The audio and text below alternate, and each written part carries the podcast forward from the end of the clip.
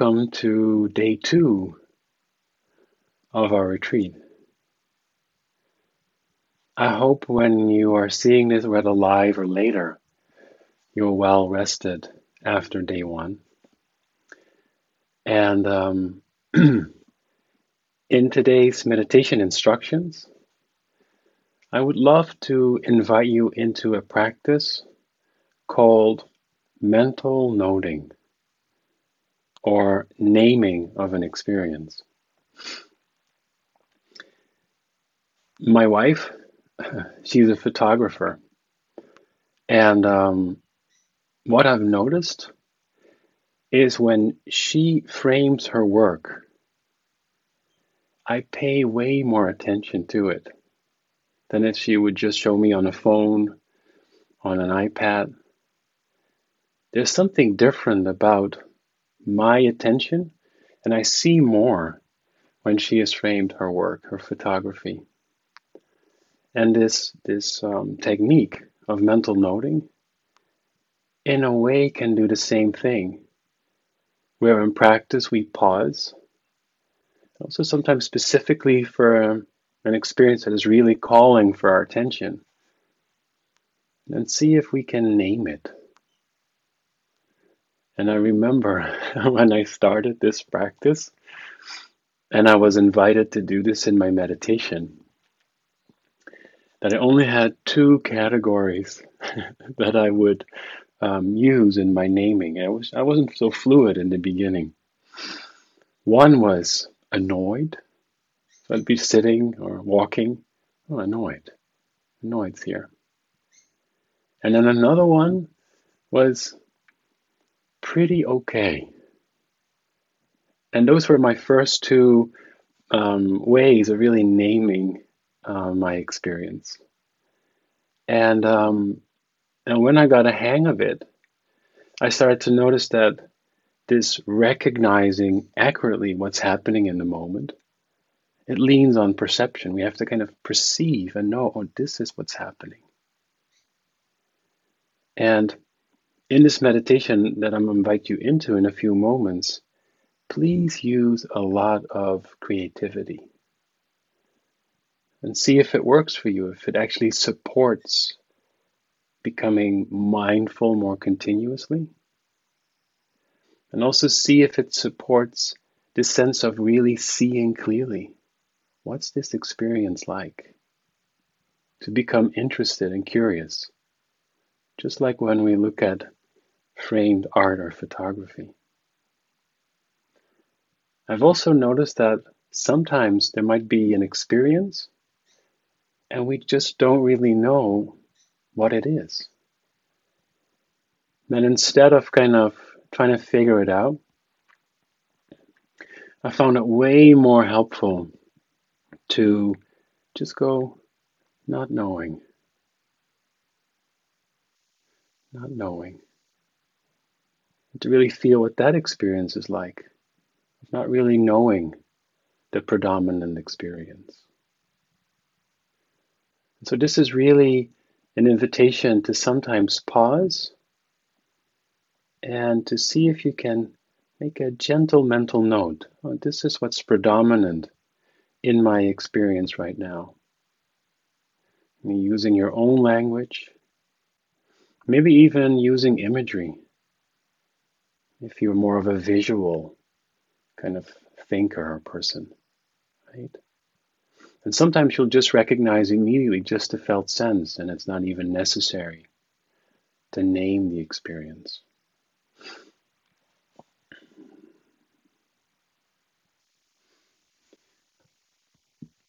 The reason why this is so powerful is that this recognizing accurately what's going on is also quite often the first step in the Buddha's teachings in befriending difficult mind states. And this will be also the topic of our talk after our meditation. Because we really need to recognize first what's happening in order to meet it. Right? And so, for this meditation, um, which we'll do for about 25 minutes, I want to invite you into a comfortable position, but also one that's alert. The Buddhist teachings often talk about the middle way. So, inviting you to see if it's possible to assume a seated posture.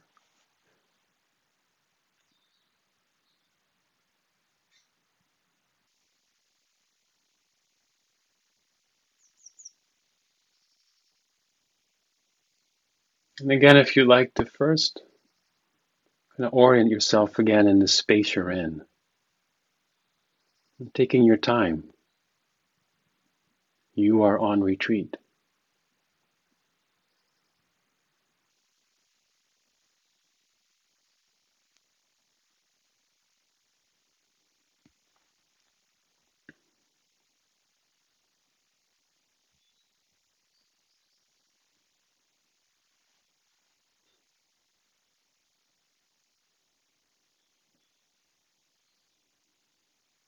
And if you like, maybe you lengthen the spine a little, as if you would sit upright.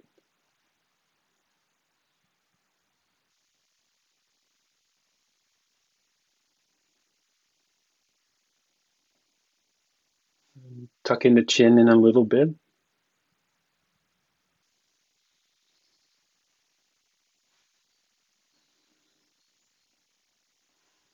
And letting the eyes rest, keeping them still. Just finding one spot you can gaze at. Close your eyes if you feel comfortable.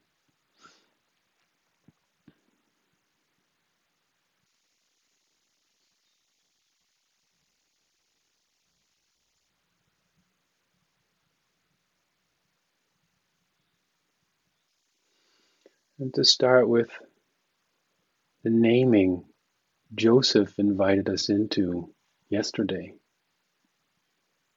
of there is a body.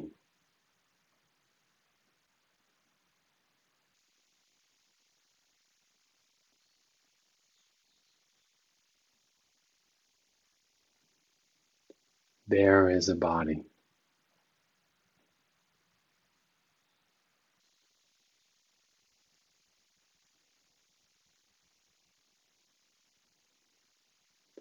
And then to listen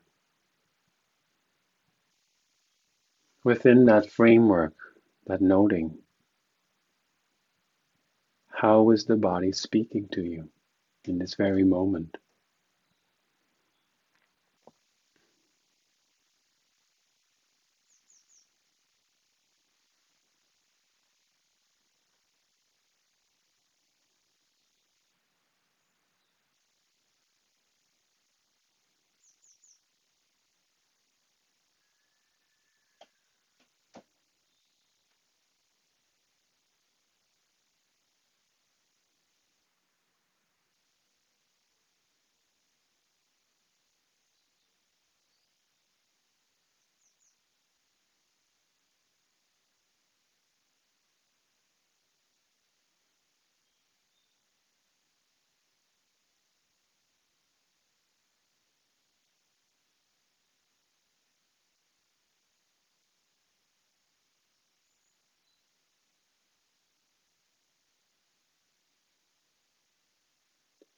Can you invite a sense of ease into the body?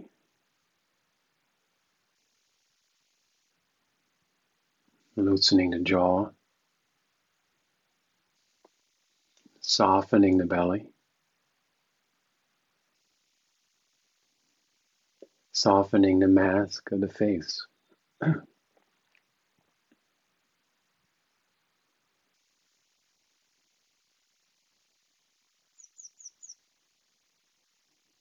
Pause.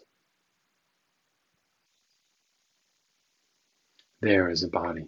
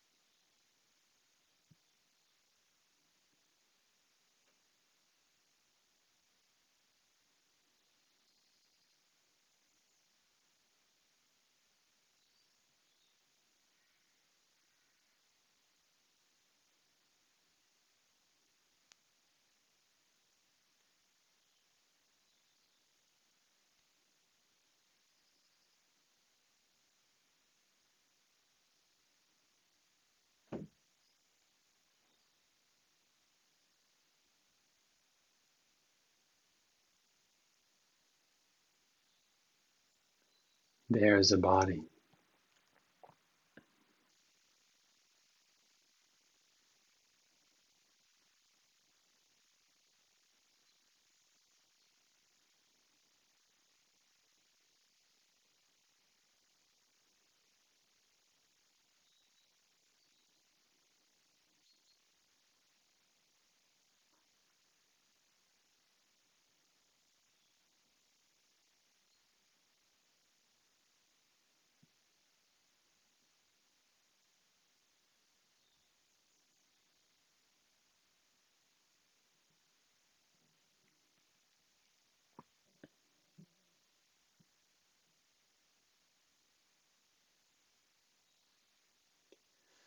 Inviting you now to see if you can feel the air in the room or the space you're in,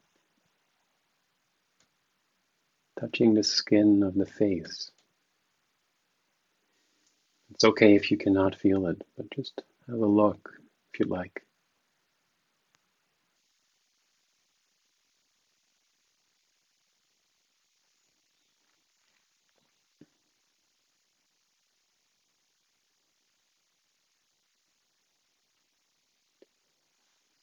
And then to feel how the air slowly goes into the body. And to feel how the body pushes the air out.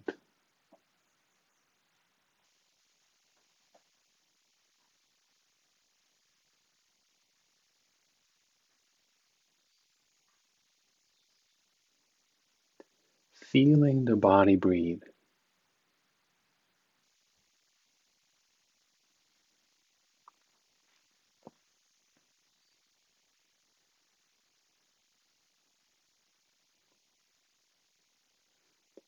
Can you name the in breath?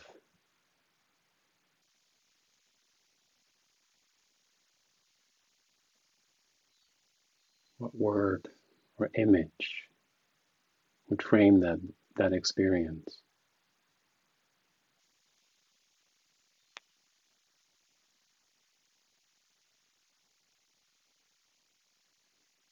What about the out breath?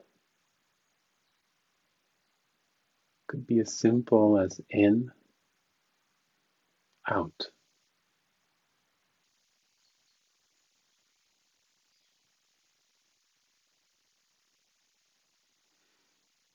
Framing the experience of breathing in and breathing out.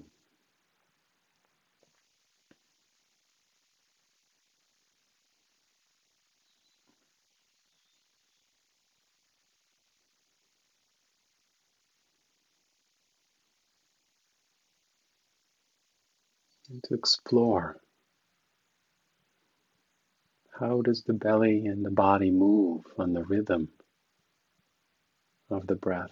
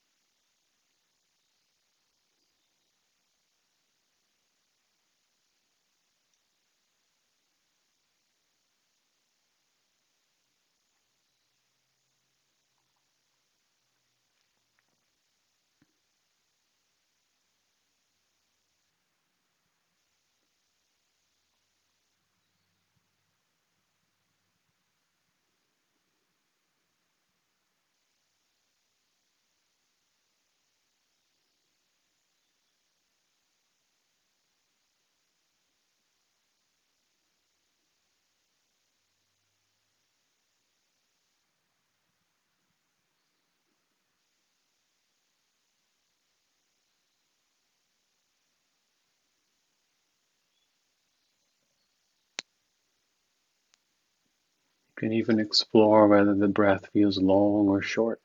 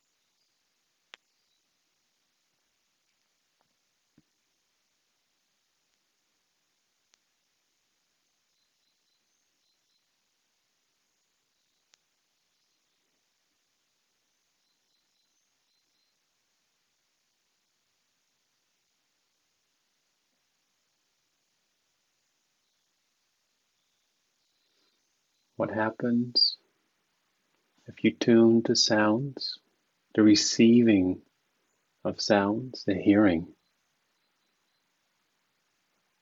and gently name hearing. Or apply a mental image.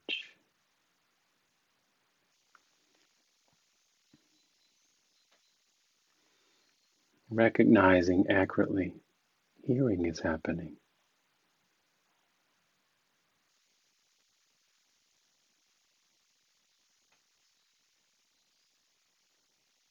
There is hearing.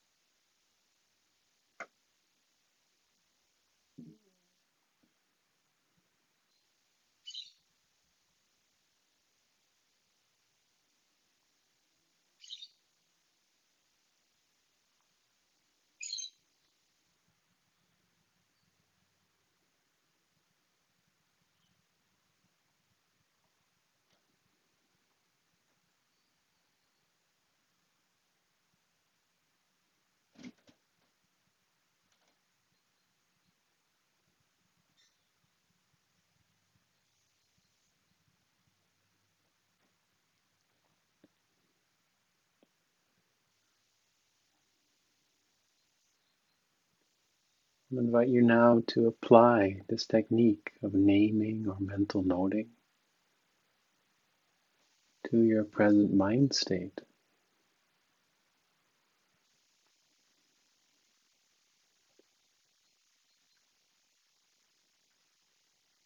The mind peaceful or restless?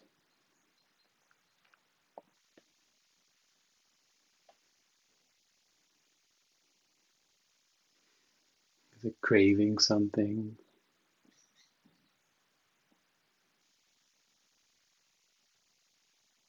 Is it sleepy?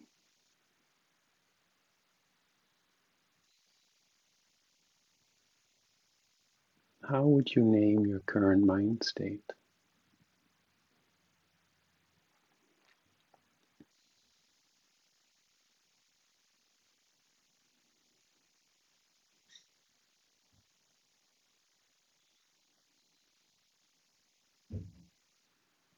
How does this mind state feel in the body?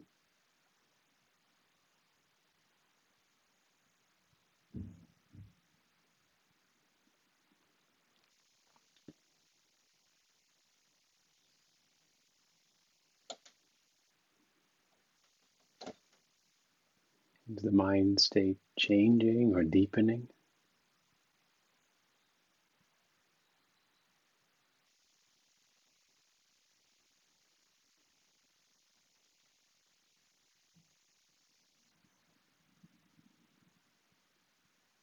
Does it feel helpful to note it?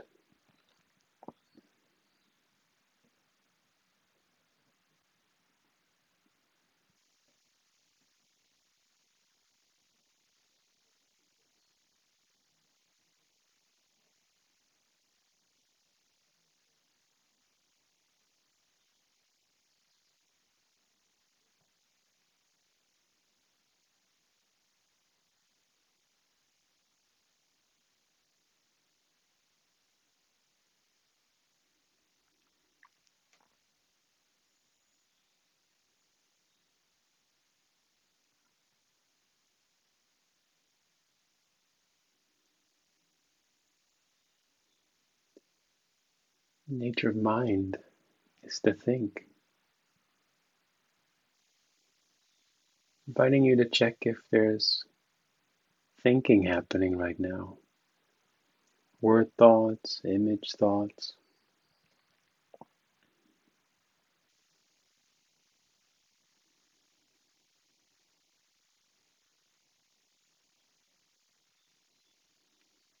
What would it be like to name, oh, there is thinking? Or whatever label that works for you to frame the experience of thinking.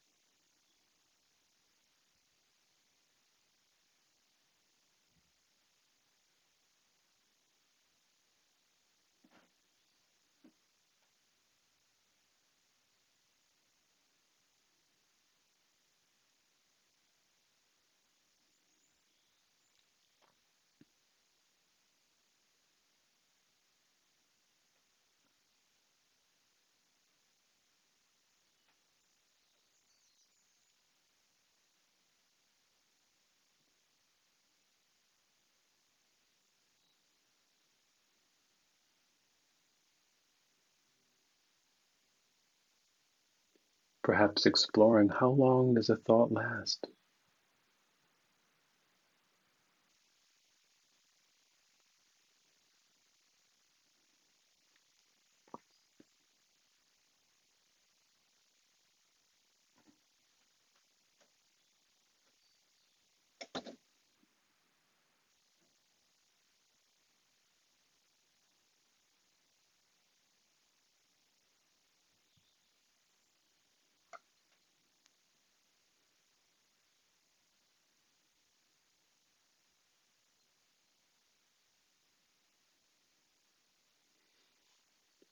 Inviting you now into a period of time of some silence. And just to explore what supports the continuity of moment to moment mindfulness. Would it be helpful to return to there is a body, there is the breath in, out? Tuning the sounds.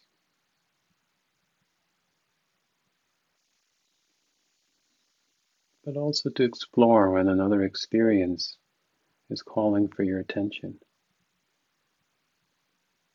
And see if it's helpful to make a gentle mental note.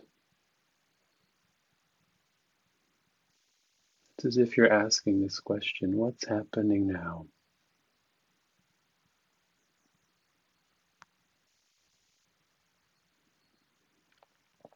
And then to explore how is that experience unfolding in the body?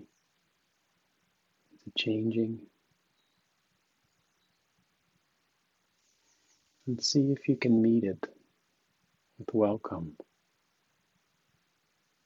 with kindness and curiosity and care.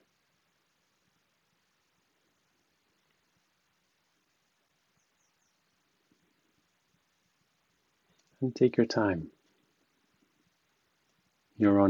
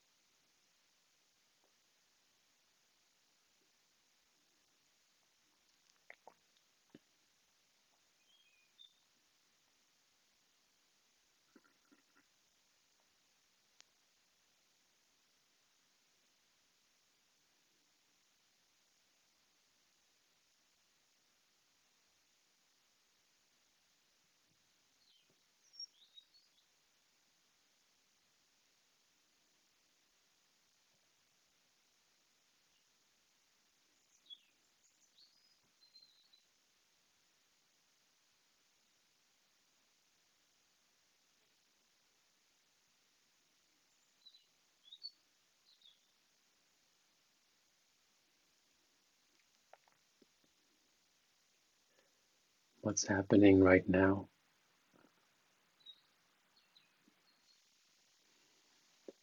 Is it helpful to name your experience? And what happens if you do so?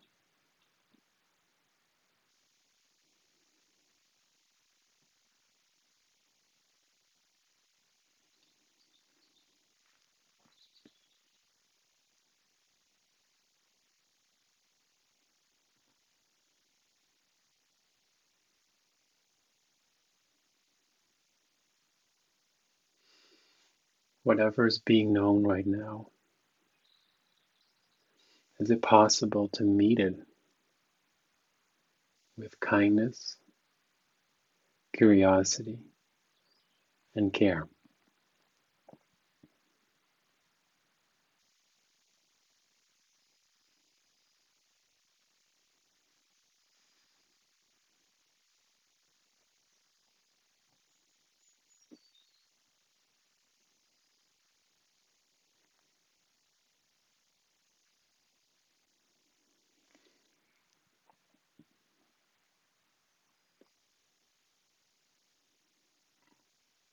Just inviting a bell. There's hearing.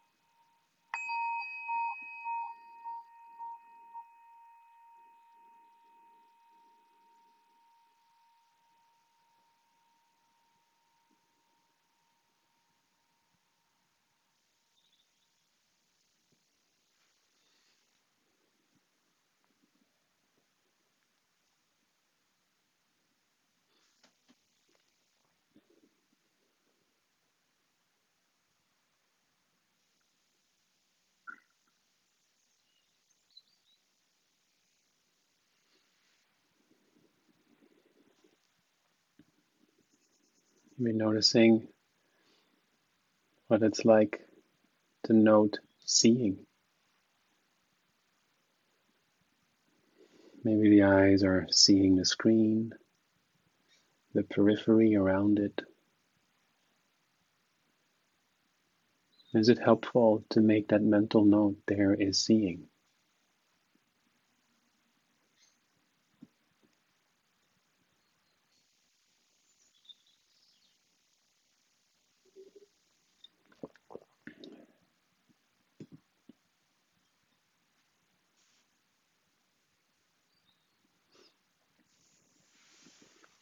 And also check if your body is still in a comfortable position.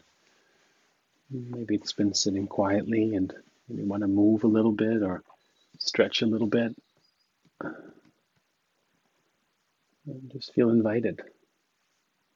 And as you're doing so or remaining silent in your body posture and quiet, what's it like to say, There is a body?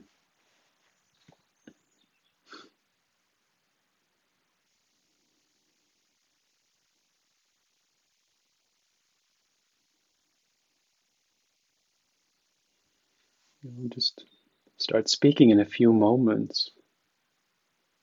But I'd like to invite you to see if you can actually also still feel the body as you're slowly maybe also attuning to the visuals of the video.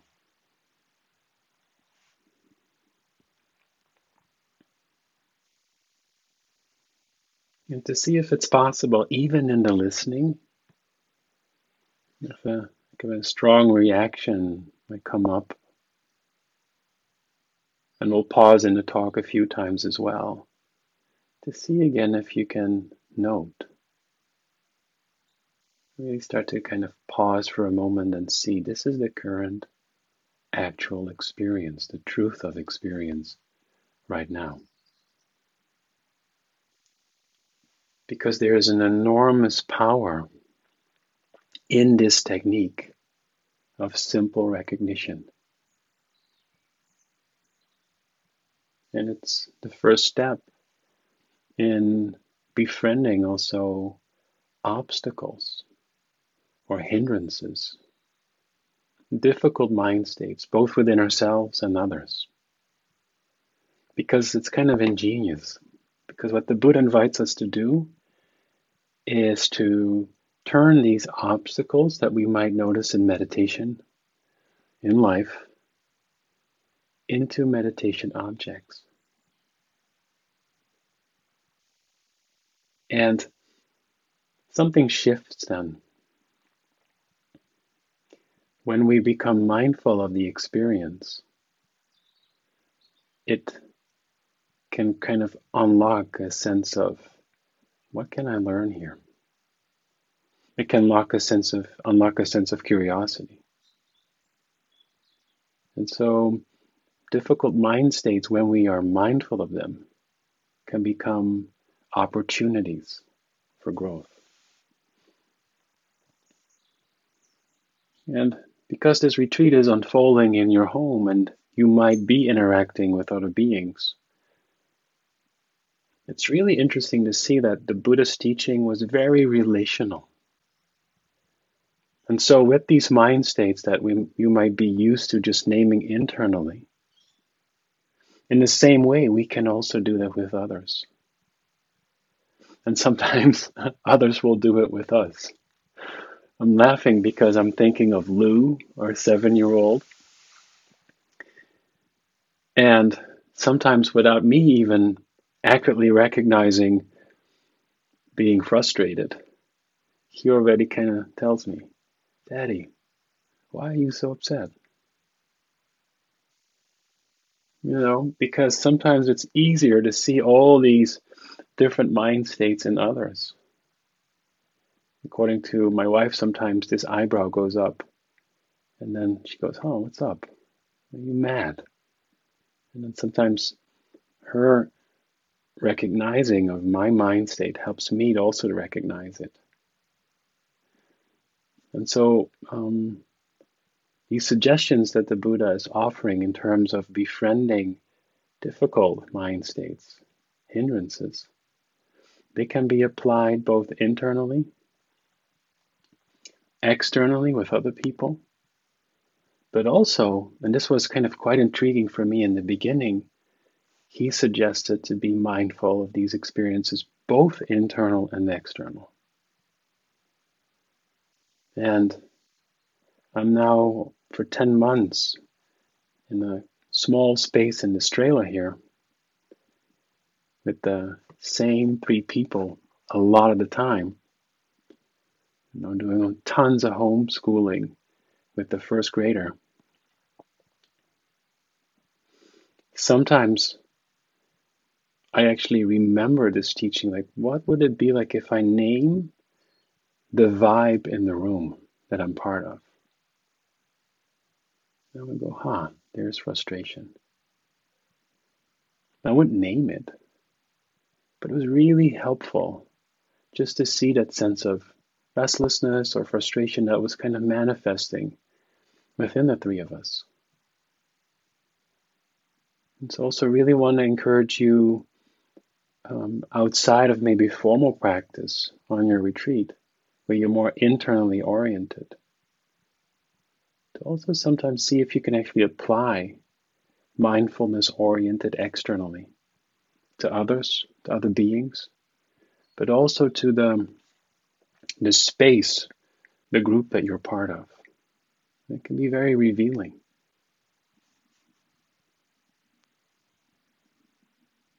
And I want to use in today's talk the Buddhist teaching on five very specific obstacles that, when we're not mindful of them, are hindering our practice of staying present, kind. But these five obstacles are also hindering a sense of being happy in life and peaceful. And they're called the five hindrances.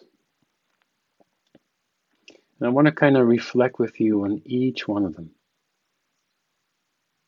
And each one of them will benefit from this recognizing accurately, which we train actually in the naming or noting technique in our practice. And what I found really, really interesting in the old ancient scriptures, the Buddha talks about when one of these five obstacles or hindrances is present, or all of them, they prevent seeing the good in oneself. They prevent seeing the good in others. And they prevent the seeing the good in both, both oneself and others. These five hindrances are the first one Joseph talked at length about yesterday desire, aversion or anger, Sleepiness and dullness, they're kind of a pair, and I'll unpack that a little later. The fourth, restlessness and worry, they're a pair too.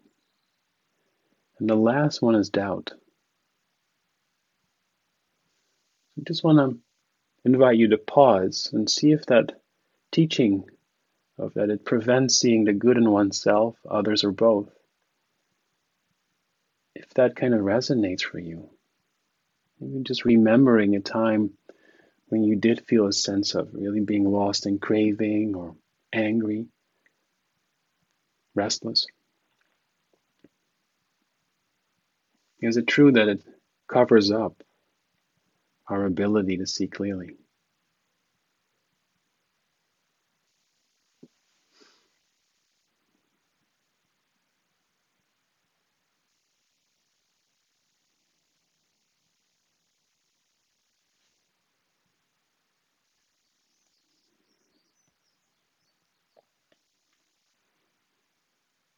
Another thing that I want to say before I start speaking about the first one is they're very natural and they're very human.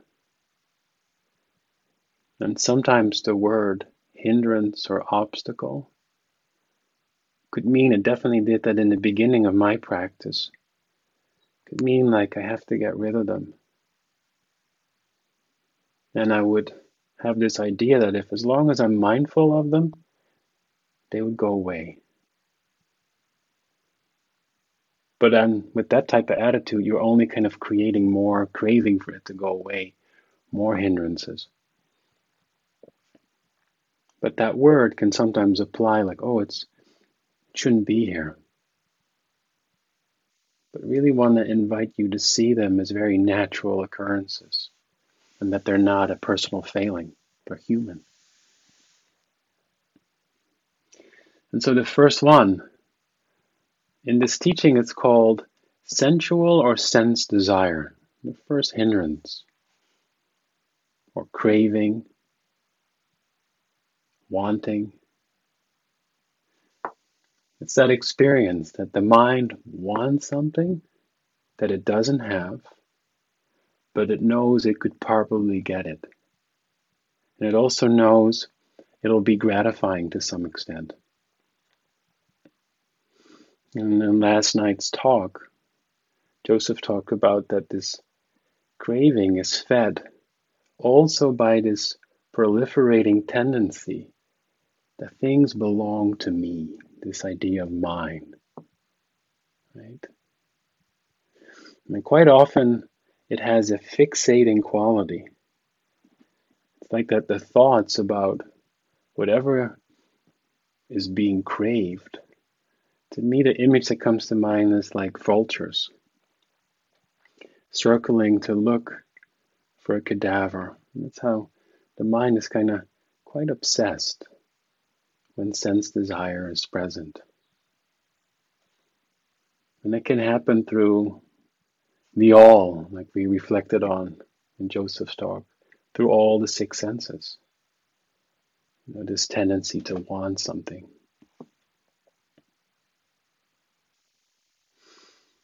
And the problem with them is that they're never fully satisfactory.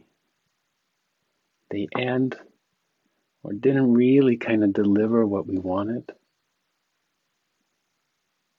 It takes a lot of energy, this wanting. I really resonated with the migraines of desire, as Joseph put it. And so, in befriending and being with this first hindrance, the Buddha also suggested see if you can investigate the conditions leading to craving. Because craving too is conditioned by other phenomena. When does it usually start for you? Is it when there's a sense of boredom, not knowing what to do? I remember on a retreat, it was quite concentrated. And then boredom slowly came in. And I named it boredom. Boredom. And then before I knew it, I started to fantasize. It was quite lovely. And in that one sitting, I remember so clearly because I thought I was very mindful, but I wasn't seeing the craving for pleasurable thoughts. I kind of had this idea of writing a whole book. I had the title, it would be You're Never Too Late for the Present Moment. And I was just totally kind of lost in fantasizing. And when we start to really start to become interested in what conditions craving, there are so many opportunities to see it arise. And one thing that I've really seen happening over the last, I think about 17, 18 years now, is the craving for so many people for visual input through their devices.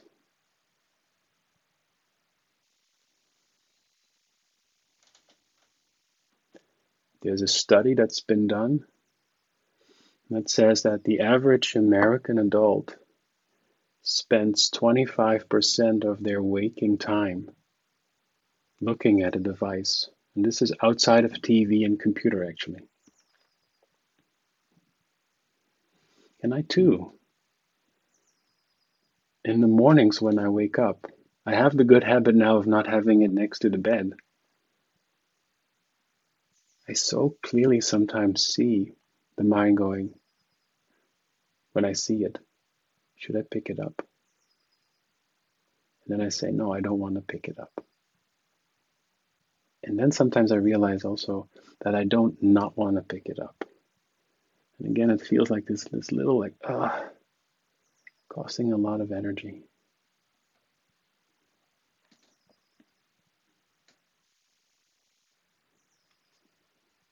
And it's not just internally with objects that are quite addictive.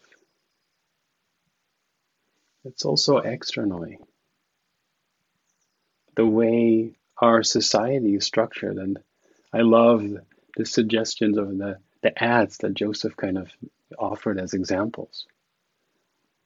One in New York that, as a European, I found completely weird was this ad that said, um, "Pain? Question mark.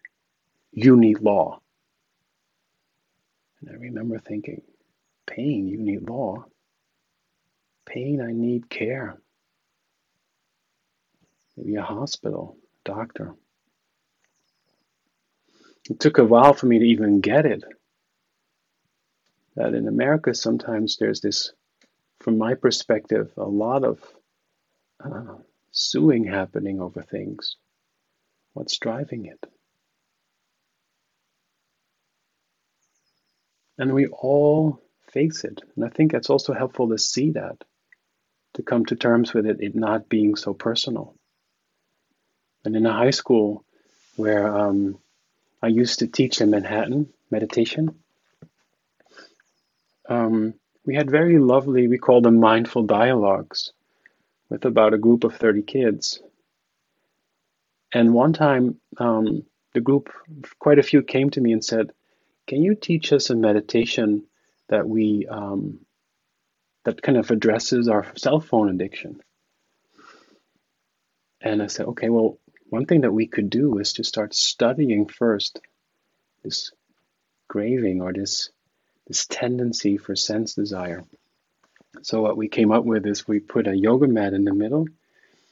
The 30 of us would sit around it and we would all put our phones on the yoga mat and then off silent mode. So you would hear, mm-hmm, mm-hmm, you know, when the text comes or when someone rings.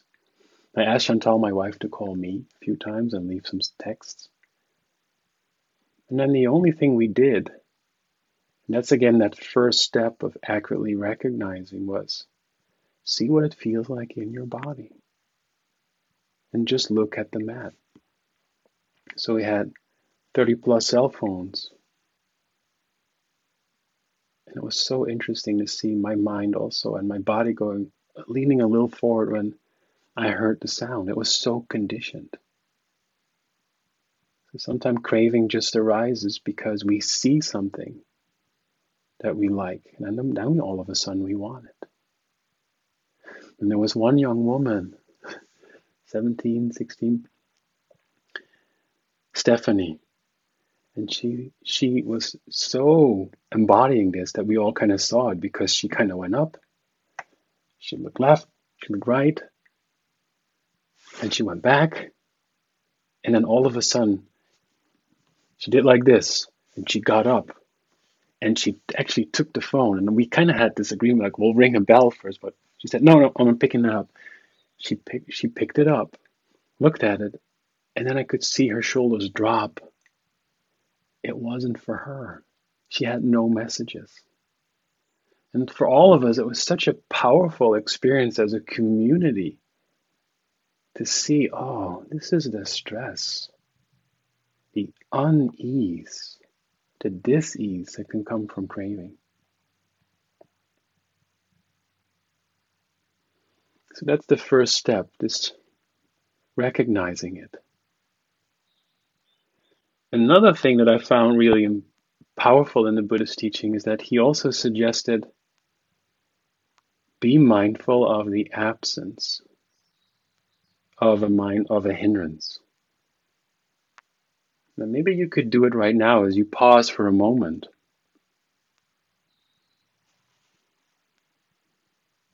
Is there any wanting for an experience?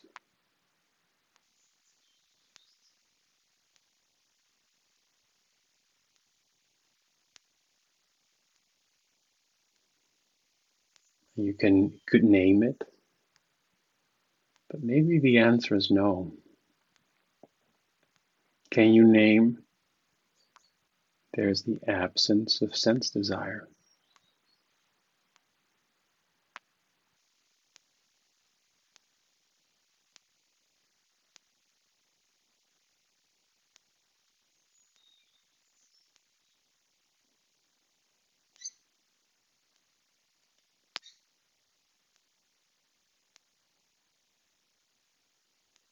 So I really want to encourage you also in the course of the retreat to notice the absence of craving. Or to notice that it was there, it was recognized. Maybe there was some more some more space to hold it. And you practice renunciation. I've noticed that it it actually feels like a gain for me instead of a loss of not always have to fulfill what the mind desires.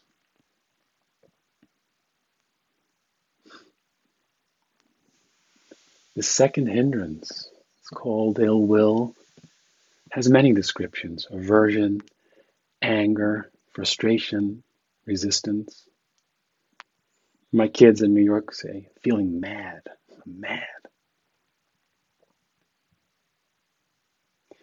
what's interesting that for all the hindrances, the Buddha has a kind of a nice description of a bowl of water.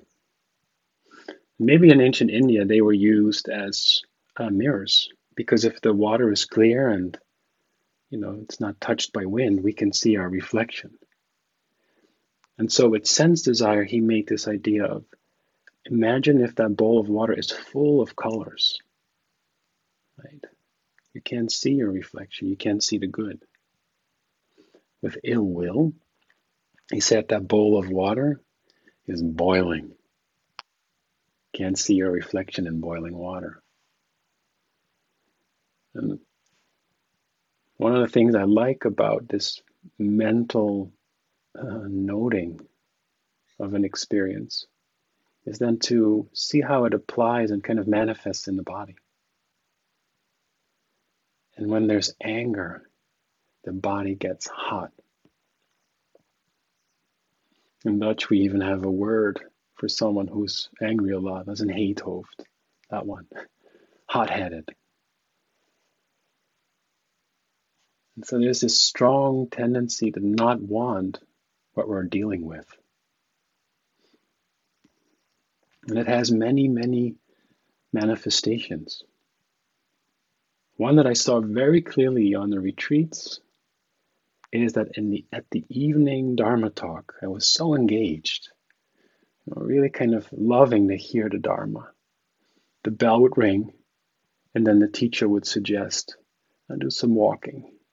And I already done a lot of walking and sitting practice in my mind. Oh, walking. Right? That's so helpful to maybe not immediately start walking and kind of bypass the anger, but even to really kind of see it again clearly, recognizing. I even had that with instructions of breathing. I kind of felt quite a bit of aversion to feel the body breathe. It wasn't a neutral kind of anchor for me. It was very helpful to start to see that there was kind of a, an attitude of resistance that was present for me. Someone shared in the questions that we're receiving from you and that we, we appreciate the experience of expecting that the dishes are done by teenage kids as a condition for resistance or anger to arise.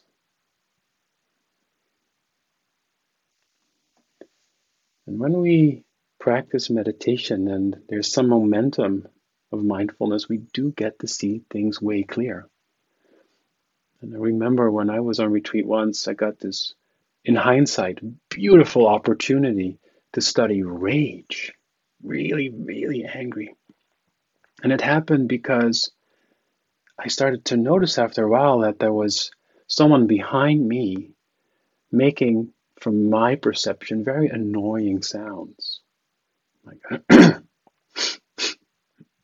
and it kind of, in the beginning, I was just noticing, oh, sounds, hearing, felt neutral. But then a pattern start to become clear, like, oh, this person is going to do this every sitting. And I still have weeks to go with that person behind me. And I really noticed I got upset. And also some fear. Like after walking meditation, I would go back in the hall and say, oh, there he is again. Huh. Now, it was actually very helpful is to also name it in exchange with a teacher.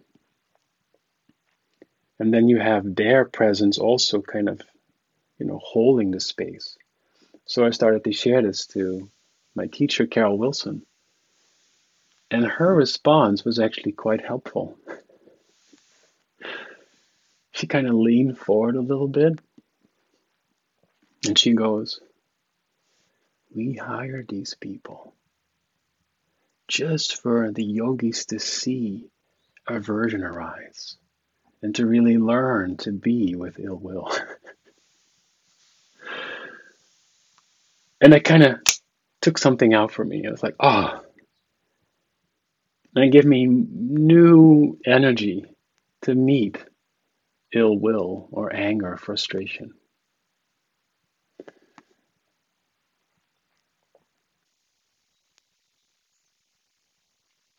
I've been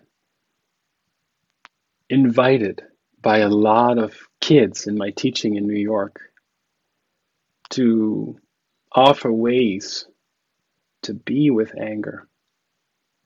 You know, because a lot of kids that I work with say, "Well, I find it hard to control my anger."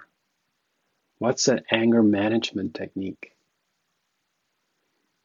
Now, one time there was a girl in a group of kids who were in residential treatment, and she goes, When I'm angry, I always ask myself, my guidance counselor taught me, what do I care about? And this brings us again to what the Buddha asks us also to do is to see what are the conditions that are present when anger arises. What's at stake?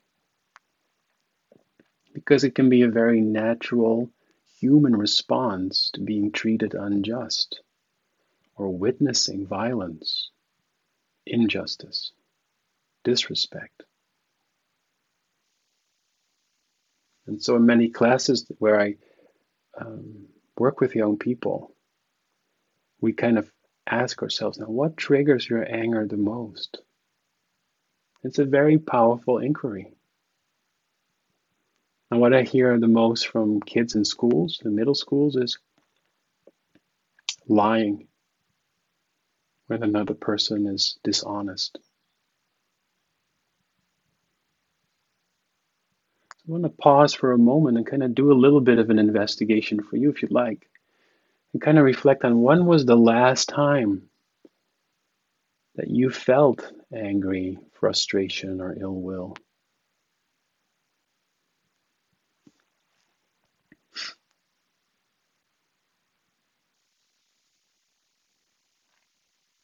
Can you do a little reflection, not go very deep into the whole why, but what was causing it?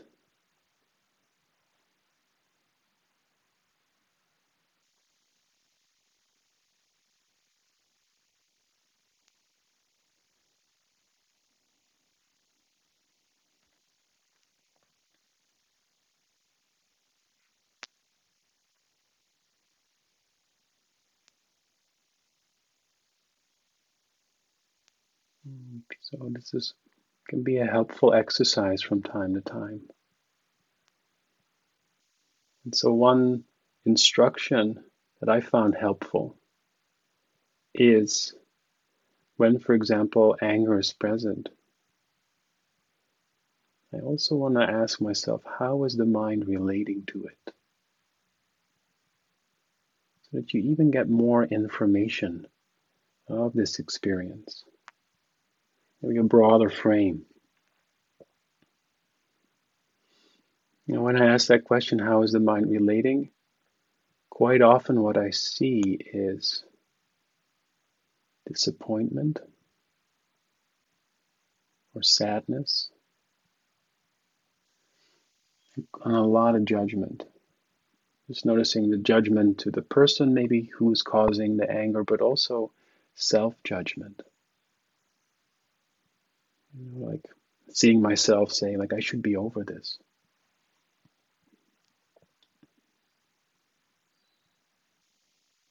And so, in the naming, what I've also found very powerful is this difference between saying and denoting there is anger, compared to I'm angry. Maybe the I amness is already there again that Joseph talked about conceit. It takes takes that personal out of it a little.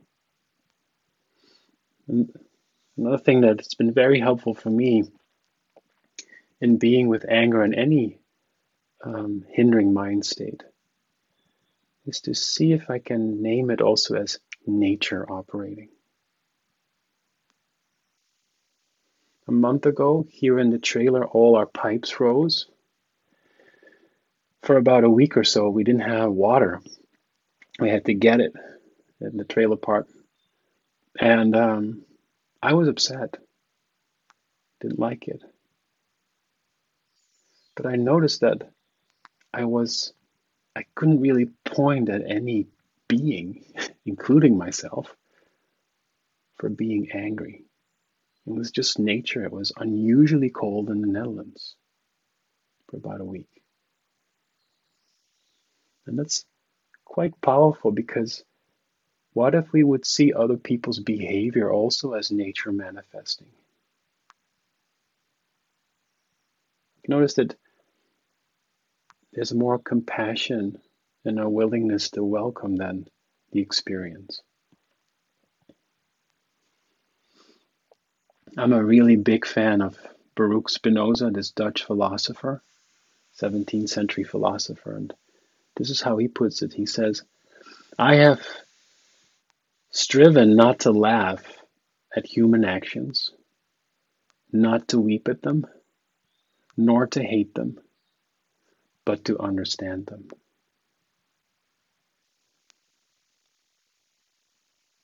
Really, I really like this idea of can I understand it? And that's what, you know, this question of like first starting to frame it and then seeing like how am I relating? What else is here? And kind of start this process of understanding.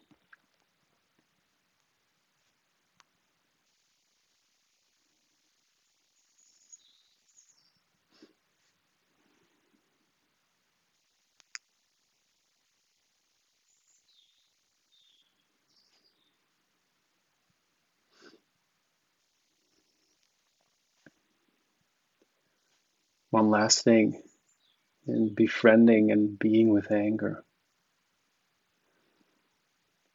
I really like an image that Thich Nhat Hanh uses. He said, What would it be like if you would hold the anger that you are aware of, like a caretaker holds a newborn who's upset?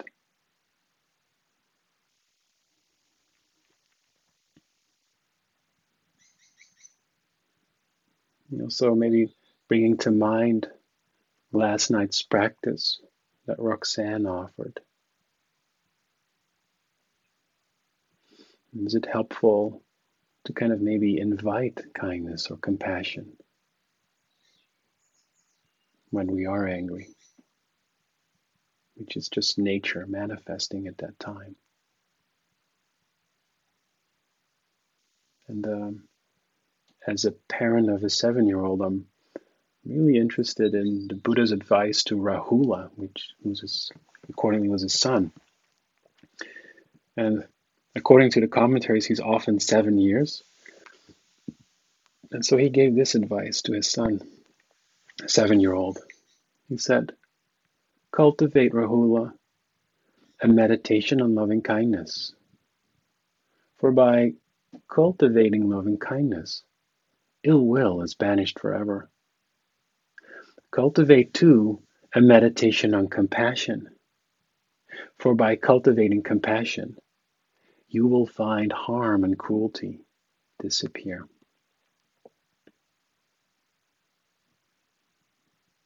As I'm just reading these words, I'm just hearing Roxanne's voice again, planting the seed of loving kindness.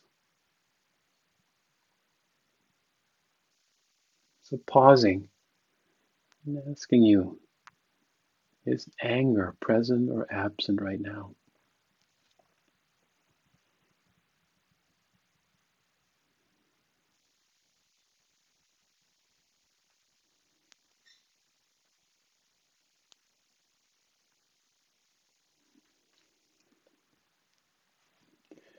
Inviting you now into reflecting on the third hindrance, the first sense desire, second, ill will. Third is called sleepiness and dullness. They're kind of a pair. And one thing that my experience has been is like being in this pandemic has been exhausting. I so often caught myself thinking, I am tired. And then sometimes mix with aversion, I'm tired of this. And What I've noticed now, um, having lived in New York for 12 years, if you ask a New Yorker on the street, How are you? two answers you usually get good or tired. And just feeling tired is a, an, an experience that we have often in our society. And when I was learning the Buddhist teaching in English, I this is the translations I got. The third hindrance is sloth and torpor. And I had no idea what these words meant, so I looked them up. That was helpful because I found out that sloth is this really sweet looking animal that we in Dutch call luiaard. And that would literally mean lazy being because it's really slow and it sleeps all the time. And then torpor, I looked up, and the dictionary said it's a state of mental and motor inactivity with partial or total insensibility. It's a state of lowered physiologic, physiological activity, typically characterized by reduced metabolism, heart rate, body temperature. Especially happening in hibernating animals.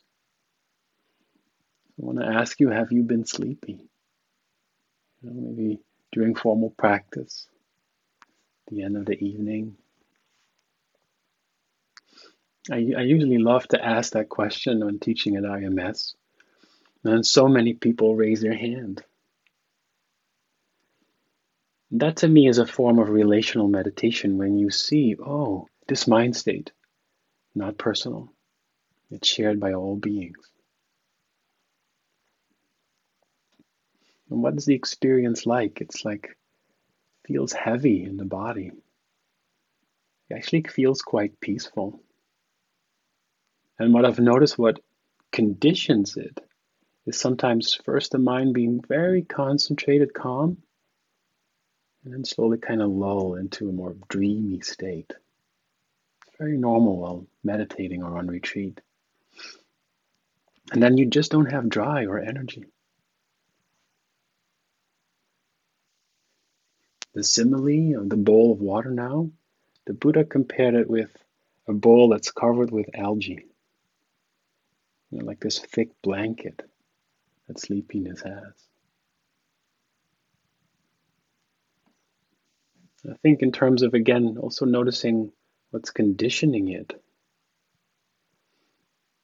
It's, for example, seeing when we might use a sense of feeling sleepy or dullness unconsciously perhaps, to retreat from something, to retreat from an experience.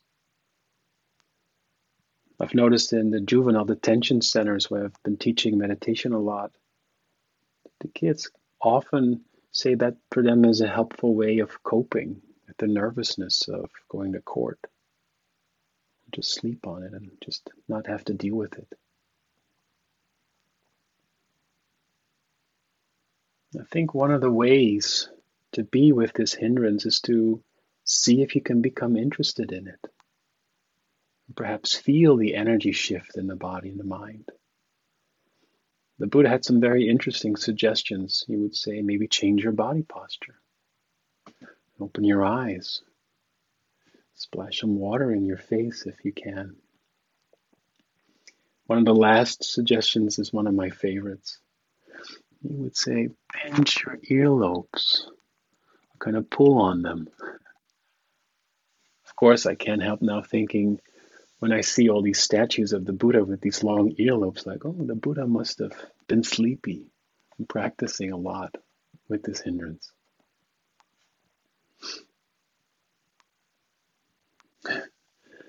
This quote I have from the internet. That's how specific I is. Uh, this is how specific I am with my source. Sometimes sleep is the best meditation. And you probably know the Buddha gets misquoted on social media a lot. Because he would say this Dharma that I'm teaching is for developing energy and not for developing laziness. But sometimes, and that was actually the last suggestion the Buddha gave in being with sleepiness the best thing we can do is actually to take a nap and to rest and to acknowledge I'm exhausted.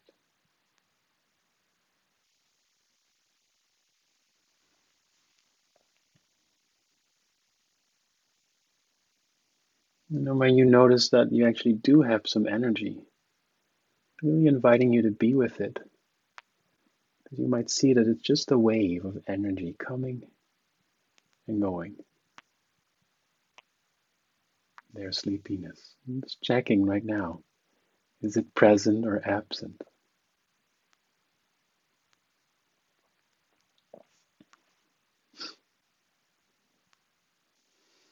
The fourth hindrance the Buddha identified to really be mindful of when it's present is a pair again, restlessness and worry.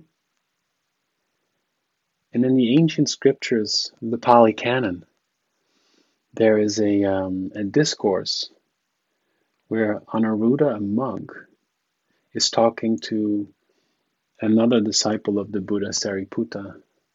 And he says that, that he's kind of complaining that despite all his concentrative attainments and unshaken energy and well established mindfulness, he's unable to break through to full realization, to full awakening. And in reply, Sariputta points out to Anuruddha, saying, You're boasting. You know, there's boasting of energy, of, of concentration attainments. That boasting is nothing but a manifestation of conceit. And this unshaken energy that you're talking about is simply restlessness operating. And this concern about not having awakened yet, that was just worry. And I kind of looked at all these five hindrances like, what is the thing that the Buddha suggested to most to be with him? And I found out that it's good friendship, suitable conversations. Really, this invitation to find refuge in community. And so, this fourth hindrance has this, especially the restlessness has this quality of the mind wants to fix something. When I note restlessness, usually there's a thought kind of in this area how can I fix this? I should be doing something. We might be sitting in practice and all of a sudden we realize, oh, I forgot something. This email.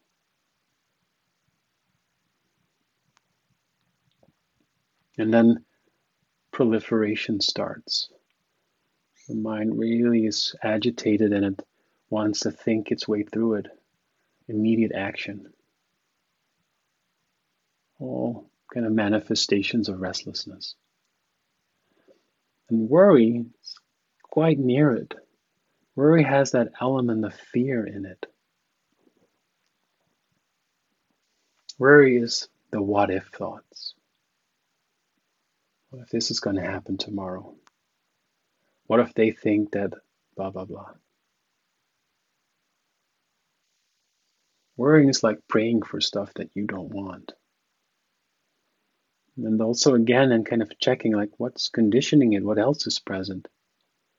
I've noticed often with worry that there's a sense of regret or feeling guilty of something that I might not have done right. I love this from Mark Twain. He says, without understanding, our worries and thoughts create huge unnecessary problems. And my life has filled with terrible misfortunes, most of which never happened.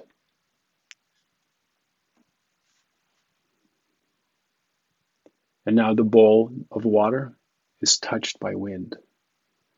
Can't see our reflection when we're restless. And so the first step is to see if you can be with it again and name it and allowing yourself to feel its manifestation in the body. One young woman in the detention center said that she once applied this technique of really noticing the worrying. And she said, during court, I was still terrified. I kept saying worrying, worrying. My future is on the line. What if? And she said, the only difference that I noticed when I came back and shared with the other girls in the hall I was with, I could actually remember everything the judge had the judge had said. And so there's something really powerful about holding all this with awareness. It's not going to go away. And I've also noticed that when being mindful of fear or anger or desire, the part of me that is mindful of it isn't the hindrance. So mindfulness can know ill will, worry, or restlessness, but it's not made out of it. And that's kind of again of a manifestation for me of taking refuge in kind awareness in Buddha. I also want to acknowledge that sometimes it's just way too overwhelming, and being mindful of it is not the right step. And then what the Buddha suggested, and I really take that to hard times, is saying, is there a way to calm yourself? And one thing he suggested is mindfulness of breathing as an effective method to calm all this thinking activity of the mind. Yongey Mingyur Rinpoche, Tibetan master, once came to my classes in a juvenile detention center. And he he was asked by the young guys, What do you do when you're fearful? And he offered this very powerful meditation to us. He said, um, Feel my body breathe. And with every exhale, see if I can make the body a little heavier or relax into the exhale.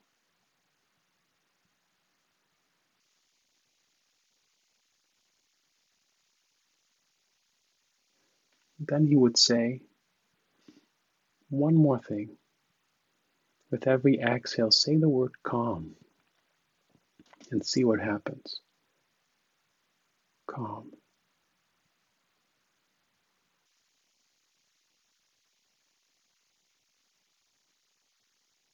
I found it such a powerful thing, heavy, calm, simply on the exhale.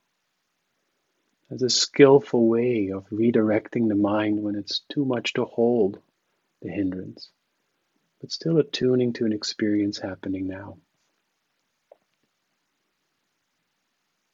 Is restlessness or worry present right now or absent?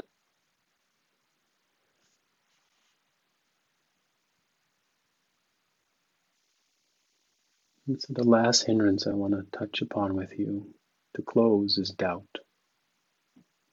And doubt is sometimes hard to see this idea of not being sure.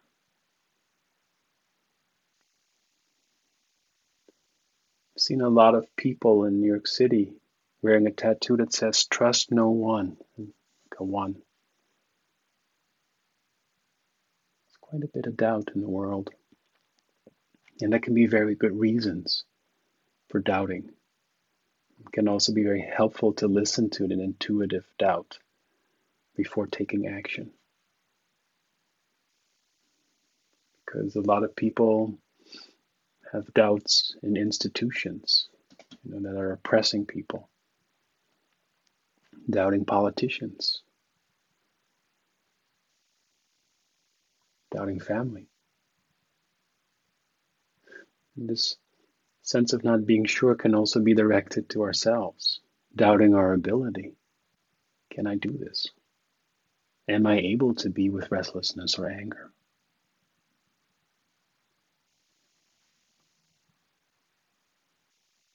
the bowl of water. And just again, also to help you to get an image of it now is water that is filled with turbid and mud. It's unsettled, and the bowl is placed in a dark place. So we're really kind of not really sure what to do. And in this context of doubt, it's also sometimes taught as Is there doubt in these teachings, in the teachers, or in the Buddha? You know, some of the teachings might seem unclear, counterintuitive. Can you notice the doubt? Well, what's it like to name it?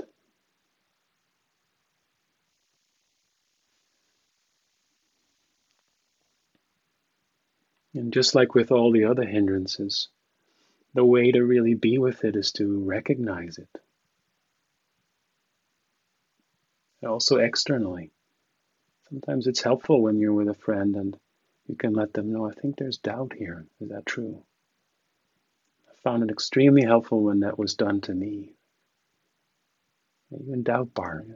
Yeah, that's what's going on. That's what kind of explains my passivity and inactivity. The Buddha compared doubt to being lost in a desert, not to know where to go, left or right. And then we sometimes end up not doing anything at all.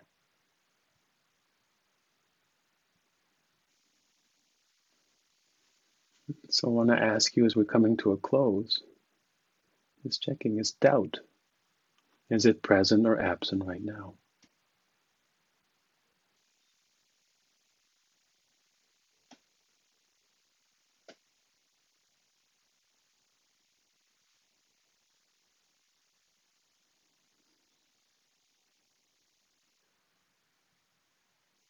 And can we find when the doubt is too strong an experience that we can trust in, just like calming with restlessness? Can we trust there's a body unfolding, vibrating, tingling? Can we trust maybe the practice of loving kindness? It can be really helpful when you feel doubt. Also, to notice if there's experiences unfolding in the moment that you trust or have faith in. I also found it extremely helpful when there's doubt to read or hear the Dharma or to connect again with my aspiration. Like, why am I on this path? Why am I doing this? So I'm going to close by asking you to check what is your aspiration for being here, for walking this path to awakening?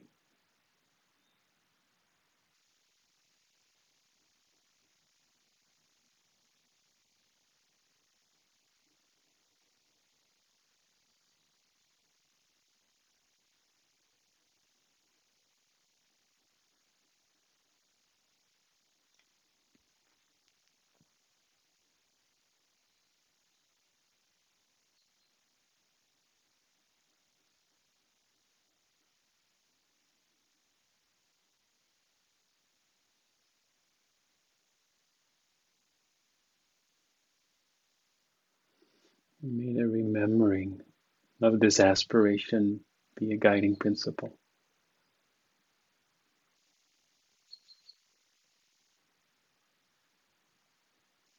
And meeting experience with as much kindness, curiosity, and care as possible. I want to thank you for your kind attention. And I encourage you to see if taking on the naming and recognizing of experience can be helpful. I just want to close by saying, may there be. Thank you for listening. To learn how you can support the teachers and Dharma Seed, please visit dharma dharmaseed.org slash donate.